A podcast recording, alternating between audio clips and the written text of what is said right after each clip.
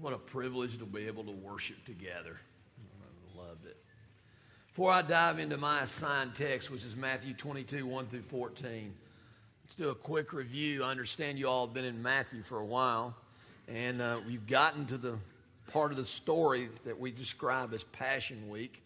And uh, just to set the scene again, the most talked about man in first century Judea has ridden into Jerusalem on a donkey and in apparent fulfillment of a 500 year old prophecy of Zechariah.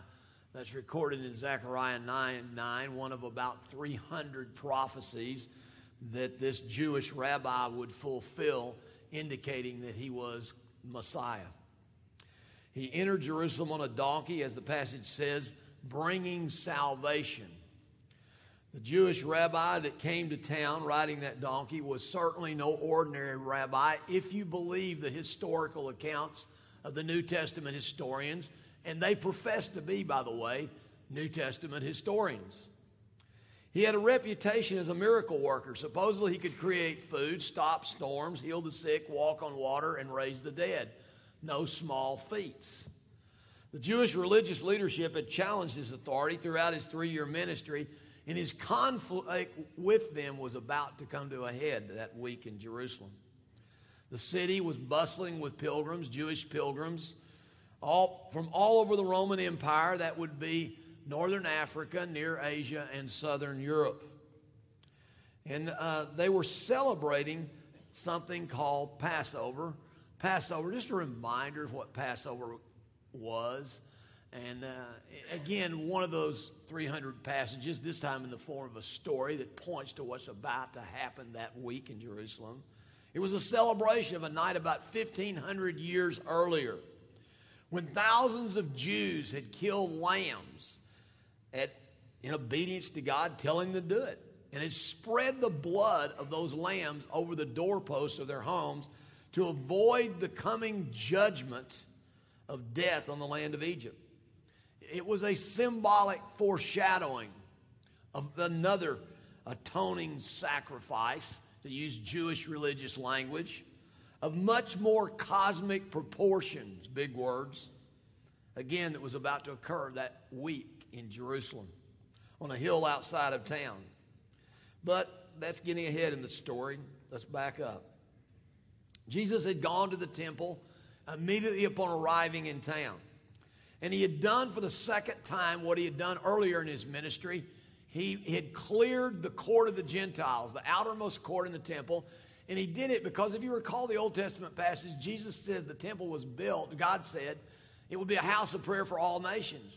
The only problem was the only place that the all nations, if you weren't a Jew, could go to was the court of the Gentiles. And the Jews in the first century had turned that into an area of commerce where they sold sacrifices. So there was no place for a Gentile to go and worship. And it really hacked Jesus off bad. And he got physical, he got violent, he got angry with righteous anger, and he cleared the temple for the second time. Let's clear things out if I'm going to occupy it, so to speak, for a few days in Passion Week. And he rebuked the uh, Jewish religious leaders that week. I think Josh or Sean or others, I don't know who's preached the last few weeks, I've already shared with you a couple of those parables, but they challenge his authority. Tell us about what authority you do these things. We don't believe you got any kind of authority. And uh, he shared with him three parables. If you recall, the first parable, I won't go into details, basically rebuked them for his, their rejection of him, their disobedience to his teachings, and then he prophesied they were going to kill him. And they would. And he prophesied they'd kill him. And then he uses Old Testament wedding language, wedding feast language, to describe their behavior specifically and to describe, we don't like these parts of the stories, God's judgment on them as a nation and on them as a people and them as a leadership. Because of their rejection to use the metaphor or a piece of the parable of his invitation or his father's invitation to come to a party someday in heaven. Where uh, I quoted this phrase from a contemporary Christian song last hour, where all the drinks were on him. You can think about that one. Now, let's open our Bibles or your Bible app or your phone, whatever, or you can look on the screen, Matthew 22, 1 through 14. And I'll start to read and lightly exposit the text, then we'll make some application points. Jesus spoke to them again in parables, third parable. And, and, and what's a parable anyway? That's Bible words. It's a culturally relevant allegory. Now, if you're a math major, I didn't help you at all, okay? But it's a culturally relevant allegory. And, and, it, and the kingdom of heaven, he said, is like a king who prepares a wedding banquet for his son. Now, that, that doesn't translate exactly to us because this is the 21st century, not the first century. But back then, instead of sending out one of those save the date cards that's gotten to be real kind of fad in the last five years, I think it was started by somebody who manufactures papers and prints invitations. And, and, and instead of sending out one of those, they'd send out no emails, no snail mails. They'd send out messengers the first time saying, hey, the king's going to have a big party, and we want you to know that you're invited. You're one of the special people that are invited. Not sure when it'll be, you know, probably sometime in the spring or maybe this, this week of whatever month, but we'll let you know the specifics later. So he sends a servant out to those who had already been invited to the banquet to tell them to come. The kind of quote the final invitation. You know, the wine is ready, the, the cows have been killed, it's a big feast, come on. But they refuse to come. Now you're thinking, this is a bizarre story. Nobody, not, there wouldn't be some universal rejection of a banquet that a king's throwing in that culture in that day and time. And I would agree. You know what? He's doing this to show them how bizarre their behavior is. God has come to first century Palestine in the form of Mary's baby boy. They've heard the rumors about a virgin birth. They know those 300 Old Testament prophecies a lot better than Jim does or any of you do. They memorize this stuff in this oral tradition. They know what the Passover means. They can get the metaphor of the Lamb of God. And they, they've known John the Baptist said he was the Lamb of God, slain before the foundations of the world. They know all this stuff. So it's incredibly bizarre that these Jews would miss it when God shows up, raising the dead, walking on water, and healing the sick. And it's also bizarre in this story that these people refuse to come to this party. Third time, he sends out more servants. Again, tell them, and he's getting a little irritated, tell those who have been invited, I prepared my dinner. Come on to the party. My oxen, my fatted calf have been butchered. Everything's ready. Come to the wedding banquet. But they paid no attention. Some of them didn't. And they went off, one to his field, another to his business. And there's nothing wrong with working in your field or attending to your business. Proverbs tells us to do that diligently. But there's higher priorities at certain times. And some of the really bad actors that had been invited to the party got sick of it and they did a bizarre thing. They abused the servants and even killed some of them. Well, the king was really enraged. He sent his army and destroyed those murderers and specific statement here he burns their city this Jesus was probably crucified, we think, in about 30 or so AD, give or take a year or two on the dating. Something's going to happen significant in 70 AD. We'll get to that in just a minute, about 40 years later. Specific fulfillment of that prophetic utterance by Jesus. Then he said to his servants, The wedding banquet is ready, but those I've invited do not deserve to come. Those who had, as would say in other places, the truth of God delivered to them even by angels. And they don't get it. They won't come. They're stubborn. They're rebellious. They want to do their own thing.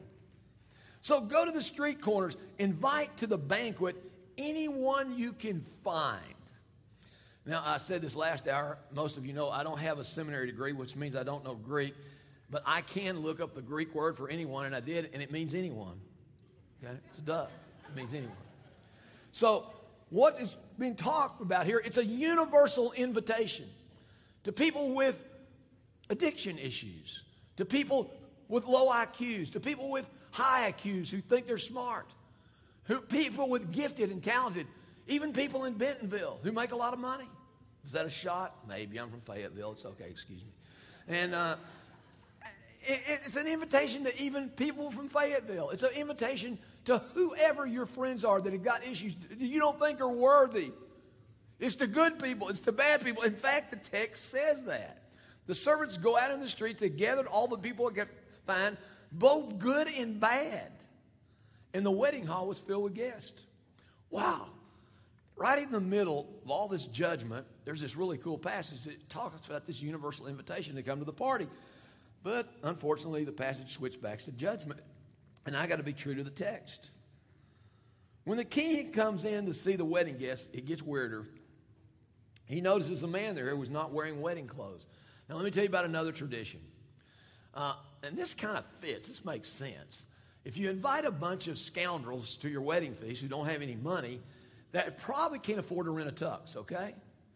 But if you're extremely wealthy, you did in that day time provide what's called festal garments, certain clothing that you had made available to your guests to come into the party. And so those had been available at no expense to the wedding guests. follow this metaphor. It's going to get spiritual there in a minute. And he said, How'd you get in here without wedding clothes? The king comes up to the guy and asks. And the man was kind of speechless. We don't know how the man got in there without wedding clothes. What happened? Why he didn't understand. Whatever wow, the king appears to do something really harsh. But apparently, wedding garments were available to him, and he didn't put them on. The king told the attendants, tie his hands and feet, throw him outside into the darkness where there will be weeping and gnashing of teeth. That's not a fun passage. And then it gets more theologically confusing to me. Verse 14 For many are invited, but few are chosen comments on the passage. Well, let's go to the two most difficult parts first. Allow me to be an agent of reality. Jesus was, apparently, at that point in time at least. We need to remember some things that we don't like to remember. Jesus says more about eternal punishment, accountability, and hell than all the other New Testament writers combined. The phrase weeping and gnashing of teeth and outer darkness is used exclusively by Jesus, and it's used multiple times to refer to eternal judgment. Now, let me make a confession. I don't fully understand everything about the afterlife, duh. And I don't fully understand everything about eternal punishment. I, but I understand. And the, the whole, what is the whole degrees of punishment thing? Was Dante right? I don't really know for sure. I know you don't like that answer, and it doesn't sound like I have a good systematic theology or an airtight systematic theology. I don't.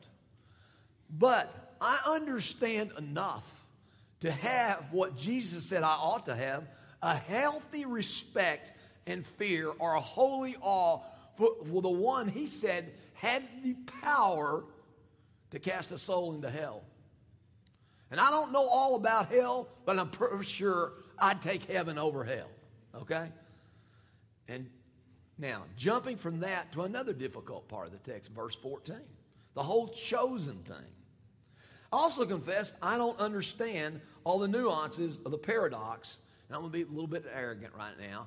If you think you do, just keep it to yourself, okay?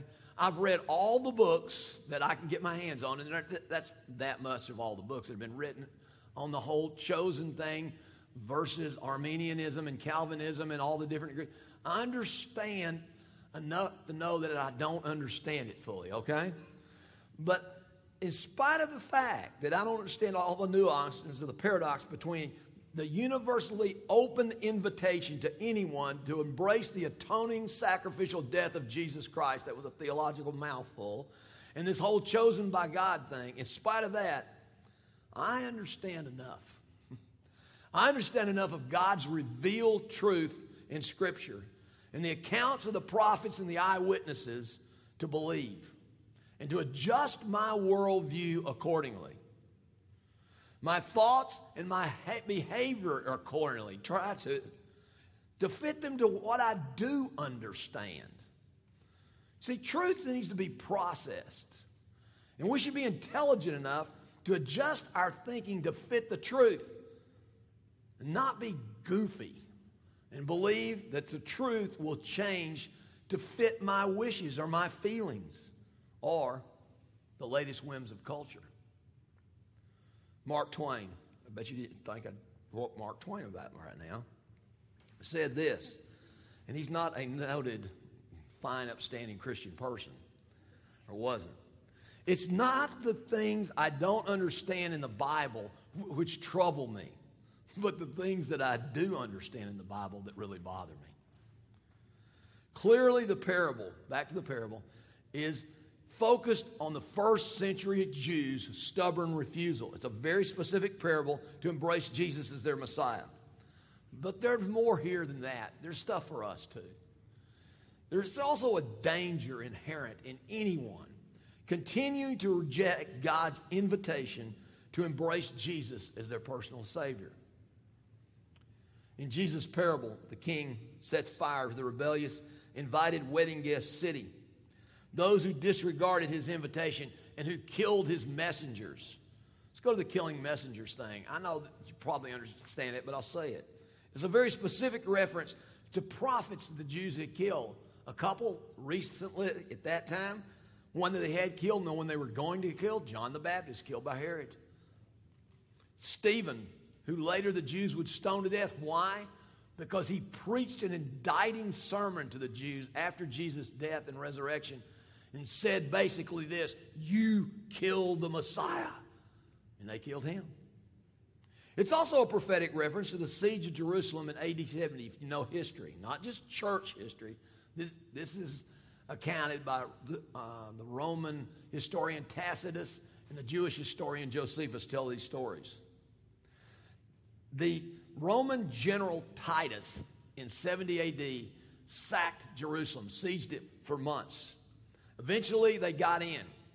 He told his troops not to burn the temple specifically, not to destroy it. But they were so enraged that they burned the temple to the ground. Wow. Jesus had said that would happen. Not only that, they slaughtered, depending on which account you believe, probably somewhere between a half a million to a million Jews when they ransacked the city. That's serious judgment. But please note that God withheld that judgment for another 40 years between 30 AD and 70 AD.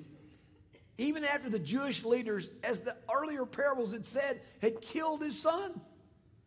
To give the Jewish leadership time to repent and embrace the, I like to refer to it this way, the supernatural, historical fact of the resurrection of Jesus Christ, as attested to by hundreds of eyewitnesses, many who would give their life in defense of what they believed, or because of what they believed, what they'd seen, what they'd heard, and what they'd witnessed.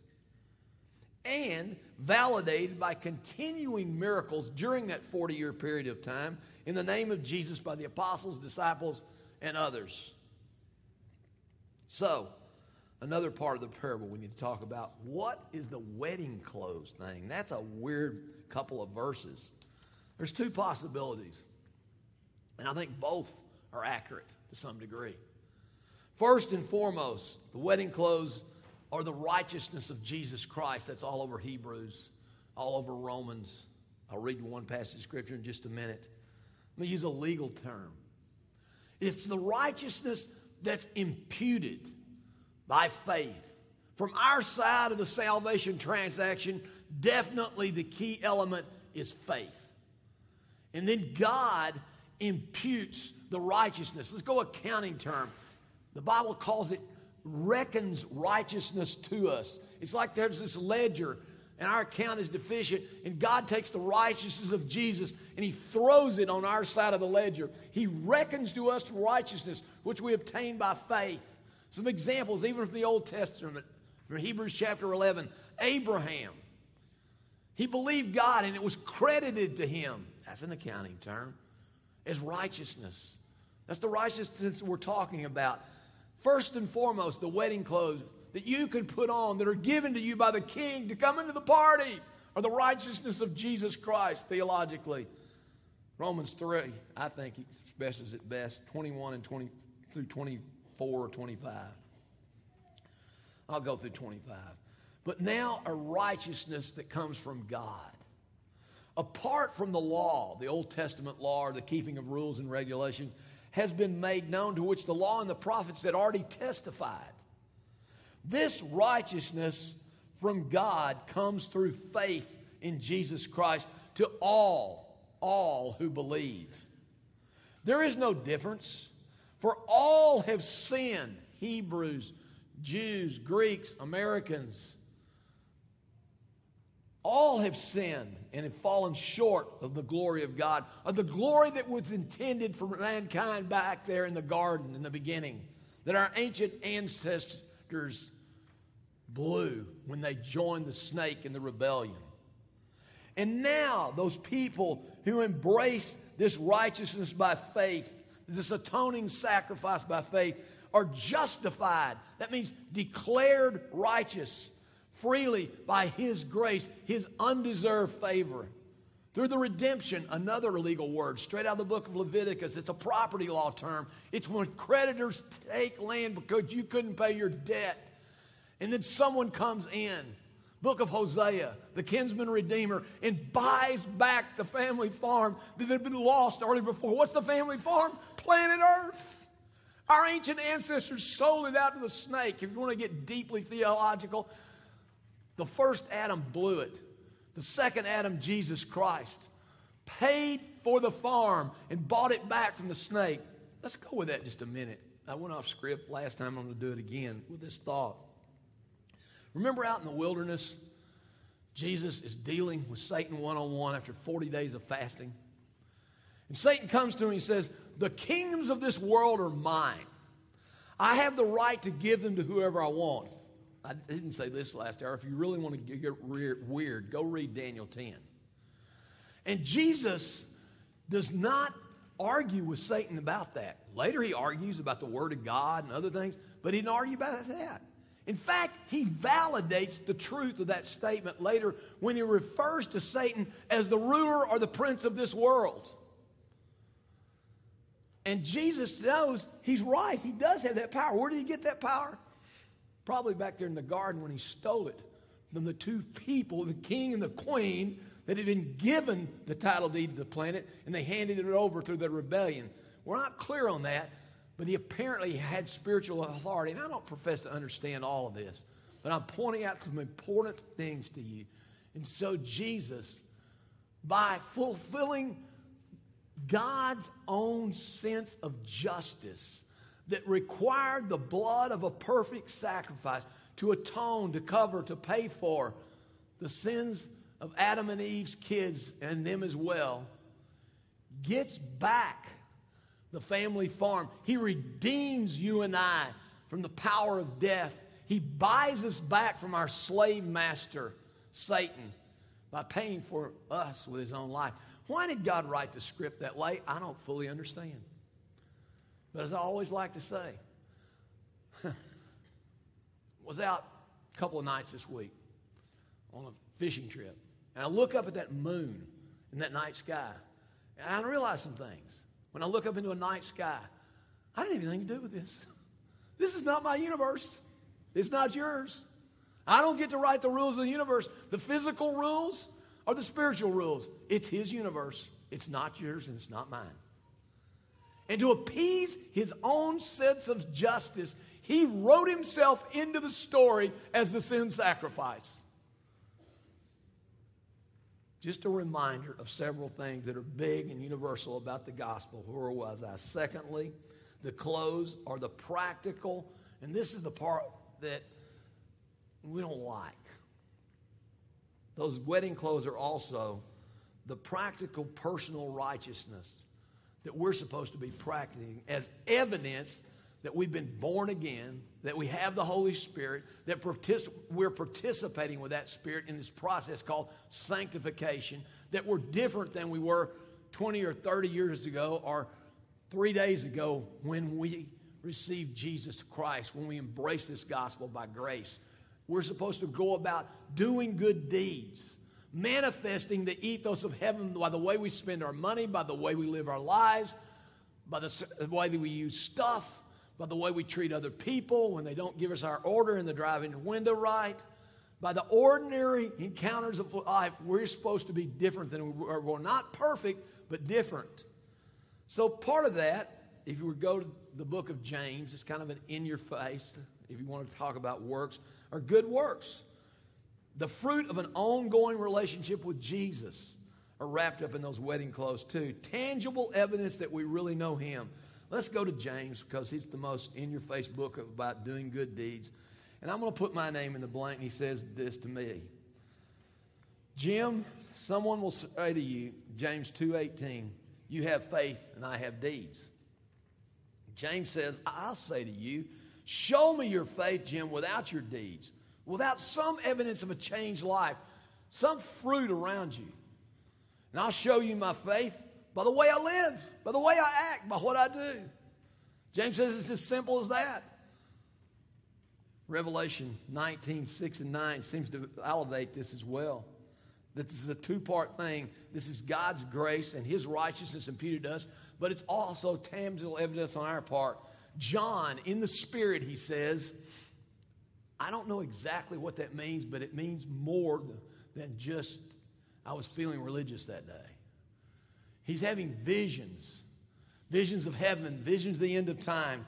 And one of the things he sees and hears is Revelation 19, 6 through 9. He says, Then I heard what sounded like a great multitude, thousands and millions, maybe billions of people, like the roar of rushing waters and like loud peals of thunder.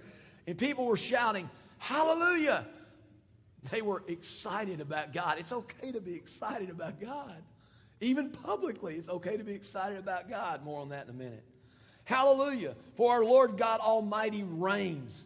Let us rejoice and be glad and give him glory. For the wedding of the Lamb has come. This wedding reference is all throughout the New Testament. It's in the Old Testament too. We'll look at it again there in just a few minutes. The wedding of the Lamb is coming. His bride, who's his bride? It's clear from Scripture. His bride is you and me. We are his beloved.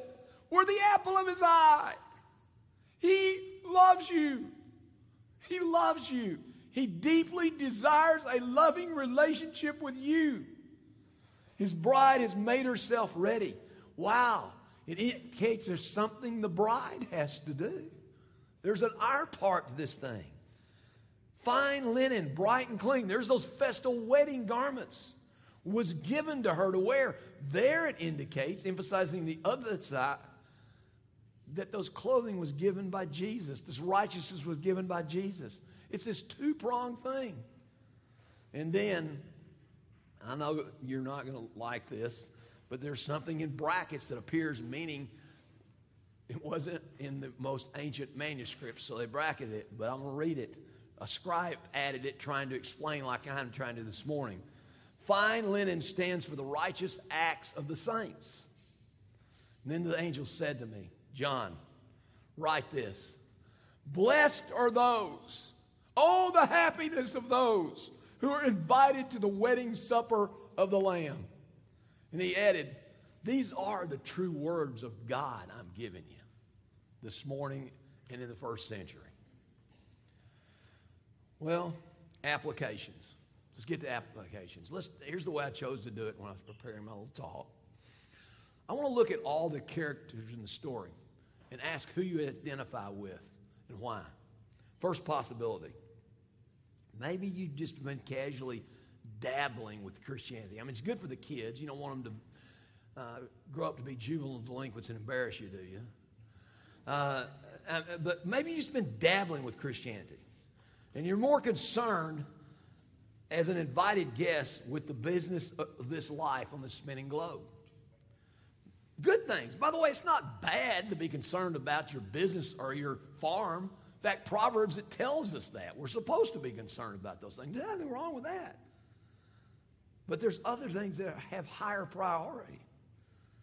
Things like your job, your family, your hobbies, your house, your investment. Maybe that's consuming your thought life. Maybe you're not totally sold out to the one who's calling you daily. Luke 9 23. He says, Jim, you got up this morning.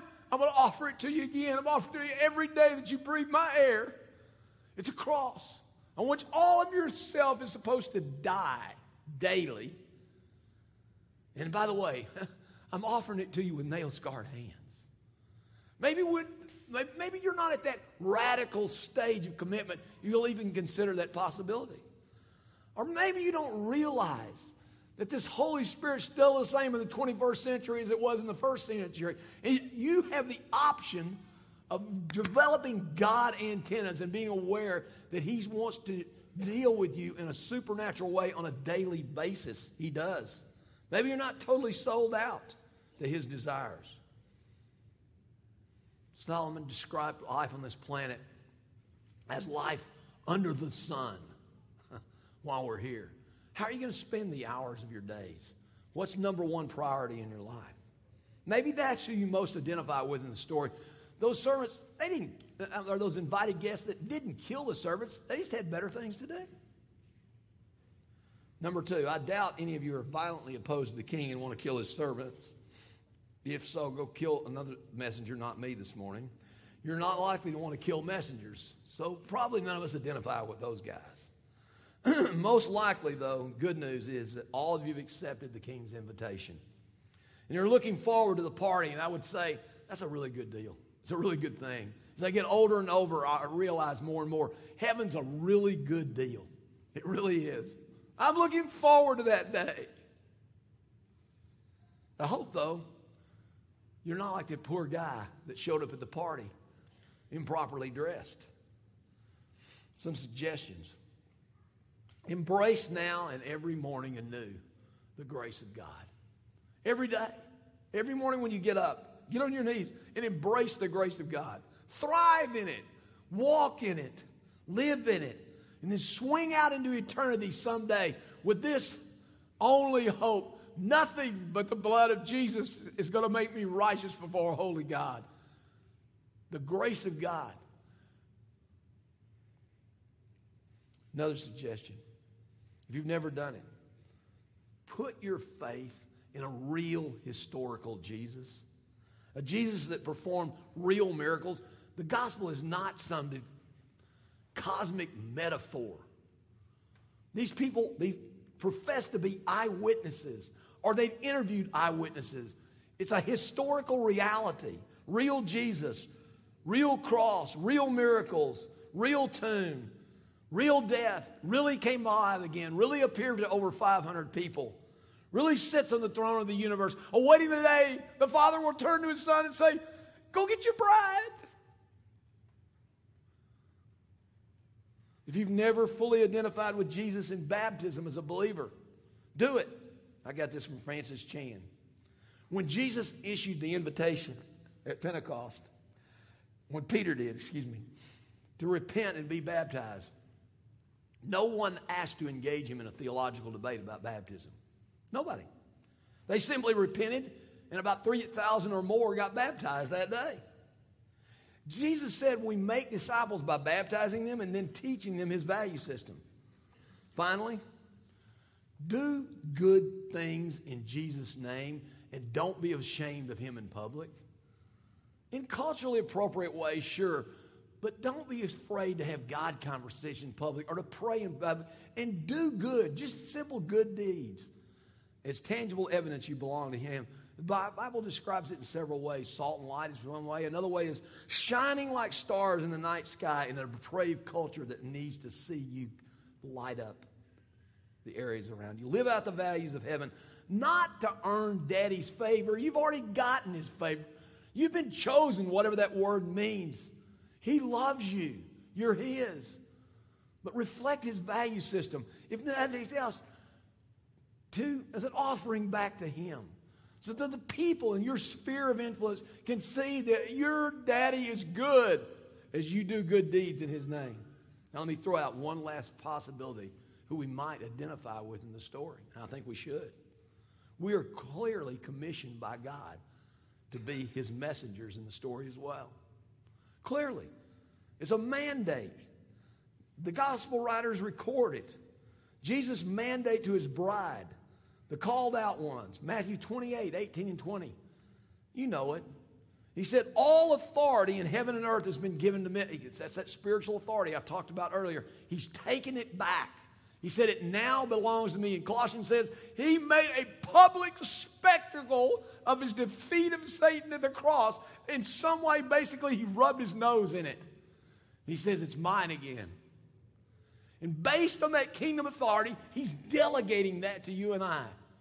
I'm trying to boost your spiritual self esteem right now. It said, based on that authority, go and make disciples of all nations. The church is supposed to be a movement a going out into the culture, not some monument. Go and make disciples of all nations, baptizing in the name of the Father, the Son, and the Holy Spirit, teaching to obey everything I've told you, and I'll be with you as you do it to the end of the age until you die and come to see me. Luke 1 8, um, excuse me, Acts 1 8, Luke records in Acts 1 8 the last words of Jesus to his disciples. It's a basic prophetic reiteration of the Great Commission that Matthew recorded. He said this last words before he uh, ascended in a cloud. You will receive power. The word is dynamite. We get dunamis is the Greek word. You will receive power when the Holy Spirit comes on you. You'll be my witnesses in Jerusalem, Judea, Samaria, and to the ends of the earth. So, if we really know Jesus and are living in a relationship with Him, we've been delegated incredible authority and incredible power, Holy Spirit power to proclaim this gospel in all kinds of ways. This is the gospel of salvation by Jesus' atoning death and to proclaim his values by the way we live. Let me put it in another way. Uh, you've probably heard me say this. I say it a lot to myself. No matter how feeble you are in your faith, if you have the Holy Spirit, the atmosphere ought to change when you walk into a room. And you ought to be aware of it. When you walk into a room, the manifest presence of the living God walks into the room. The power of the Holy Spirit that raised Jesus from the dead is residing in you when you walk into a room. The atmosphere ought to change. You ought to be aware of it. We have to be intentional about this. Because sometimes I tend to forget the power of the gospel to transform lives around me. And I get low spiritual self esteem. Or I get like Western Christians tend to get. I buy into some intellectually tame form of Christianity. C.S. Lewis puts it this way in The Lion, the Witch, and the Wardrobe. Remember what one of his characters said? He's no tame lion. He's not a tame lion. And it's time we stop trying to tame him. Quick story from four days ago. God reminded me of this here in Benton County in Washington County just four days ago. I uh, came up here on a fun mission. I was really, really tired Wednesday. It'd been a long run. And but I came up here with Doug Harriman to Bentonville. And Doug, some of you know Doug, he's actually up here last week in church with you.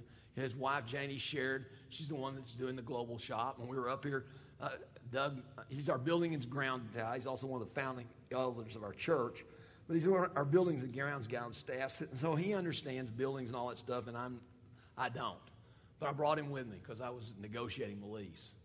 And we were up here to meet with Melissa Carter. And we were up here to meet with Amy Ferguson and Melissa's mom, Gina, and Sean Womack. And and it was just a fun meeting for about an hour and a half. We were getting to do cool stuff. We are over in a space, a really cool building down there on the end of Main Street that we're going to rent, hopefully, put Beautiful Lives Boutique in. And we were talking floor plans, and there was a lot of creative energy in that room. And we were negotiating with Matt Stinson, the owner, and his architect. And, and it's just a fun meeting. A lot of intelligent, creative people are meeting, and I think all of them were Christ followers, hopefully. And we are planning and scheming and negotiating for a good cause. We were trying to do good in Jesus' name. Well, on the way home, Doug and I stopped for a healthy light lunch consisting of a third pound chili cheeseburger and fries at Patrick's at the Elm Springs exit. Everybody been to Patrick's at the Elm Springs exit? No hands are going up. There's a couple. Uh, yeah, they're, they're all guys. Uh, the average pickup ratio is much higher at Patrick's than it is in any Bentonville parking lot, I assure you. There were more pickups in that parking lot. It's a very blue collar joint. And uh, We were with a totally different crowd than we walked when we walked in. And we walked in, and, and the way you go into Patrick's, there's a line, you order, and then you go sit down, they bring you your, your cheeseburgers. And God showed up. I wasn't looking for him in Patrick's, but he showed up in a really different way than I'd experienced him in a long time. He wanted to demonstrate for Jim, again, the raw power of the gospel to transform a life. The woman in front of us in the line was a little bit, I could just feel, she was a little different than I was. And, uh, and she had on a bright neon shirt that had about five to ten statements about Jesus in, in bright letters. She was like a walking religious Jesus billboard. And, and, and, she was looking at me, and I was trying not to make eye contact because I didn't want to be embarrassed. And, uh, and she was a little rough looking too. She was probably in her 50s or 60s, but she very clearly wanted to make a statement about Jesus, that she was a Jesus follower. And I was subtly trying to read her t shirt. And about that time, this all happened in two to three minutes. Two other women walked in. One of them was kind of older, like her, and, and, and the other one was really young, in her probably early 20s. And, and they looked really rough too. And the young girl had just gotten out of jail. And she was vacillating between talking, she also had been in the drug culture, talking kind of sinner smack and religious smack. And they were loud and socially awkward. And it was kind of weird. I was kind of, you know, embarrassed a little bit. And they were talking about Jesus like he was fixing to have lunch with them. And, and, and, and the, their language is really kind of strange. And, uh, and it's particularly this young girl's. And before the line could even move, uh, uh, another young man, very lean, um, and uh, just he was rough looking, very blue collar worker too. Gets up, and as he gets by these women, he recognizes the young girl. And he too had just come out of some form of significant sin patterns in his life, some form of addiction that involved drugs. And, and they started connecting. And they talked, they started talking real odd again about Jesus. And I'm going, what in the world is happening in front of me? I, I said it last hour, I thought about it. It was like one of those two to three minute scenes from the really low budget Christian films. And it was happening right in front of me. I was like three feet from it. And and, and, and, and they had this conversation where he said he only had a couple friends now. He left all his drug friends. She said she only had two or three, and two of them were these ladies that she was with. And there was this Jesus encounter that was real loud, in the ladies' church case, real bright. And then they got their food. He left, and we sat down. And I thought, what has just happened? Jesus said, I'm going to tell you what's just happened, buddy. I still work in the same way I did in the first century. And I still can pick up broken sinners. And just like I picked you up about 40 years ago out of a garbage dump that you were wallowing in and chose to breathe life into you, I'm choosing to breathe life into those two kids you just saw. And don't ever forget it. This power that's inside of you, this power that they've experienced, it represents raw spiritual power that can transform lives and change destinies. And that's the gospel in Patrick's on Wednesday. Let me take a hard turn. This time it's the form of a late second century liturgy. Let's go liturgical. I know it's extremely difficult for evangelicals and charismatics to go liturgical. It is for me. But I thought God wanted me to read it to you, but He let you off the hook. My slides didn't get up here, and so I don't have the liturgy you have to read along with me. So I'm just going to read it to you. It's the Apostles' Creed. I wish it was on the screen so you could read it with me. But I don't read it. In the late second century, this is what changed Western civilization. I believe in God the Father, Almighty Maker of heaven and Maker of earth, and in Jesus Christ, His only Son our Lord, who was conceived by the Holy Spirit, born of the Virgin Mary, suffered under Pontius Pilate, was crucified, dead, and was buried. And he descended to the dead. And on the third day, he rose again. and he ascended into heaven. And he's seated now at the right hand of the Father. And he'll come again to judge the living and the dead. I believe in the Holy Spirit, one holy church, the communion of saints, that's you and I, the forgiveness of sins, the resurrection of the dead, and life everlasting. Amen. Two verses, and I'm done. Go Old Testament.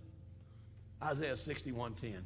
Isaiah gets excited one day, about 700 years before Jesus comes to earth. He says this, and I join him. I hope you are excited about it too.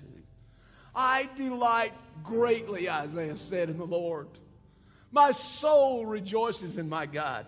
Why? For he has clothed me in garments of salvation and arrayed me in a robe of righteousness, as a bridegroom adorns his head like a priest, and as a bride adorns herself with her jewels.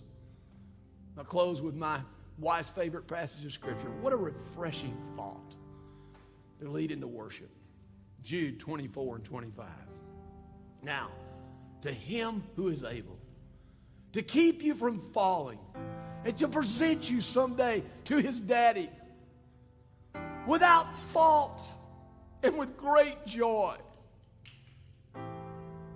To the only God, our Savior, be glory, majesty, power, and authority through Jesus Christ our Lord, before all ages, now and forevermore. Amen. Let's stand and engage that God in worship right now.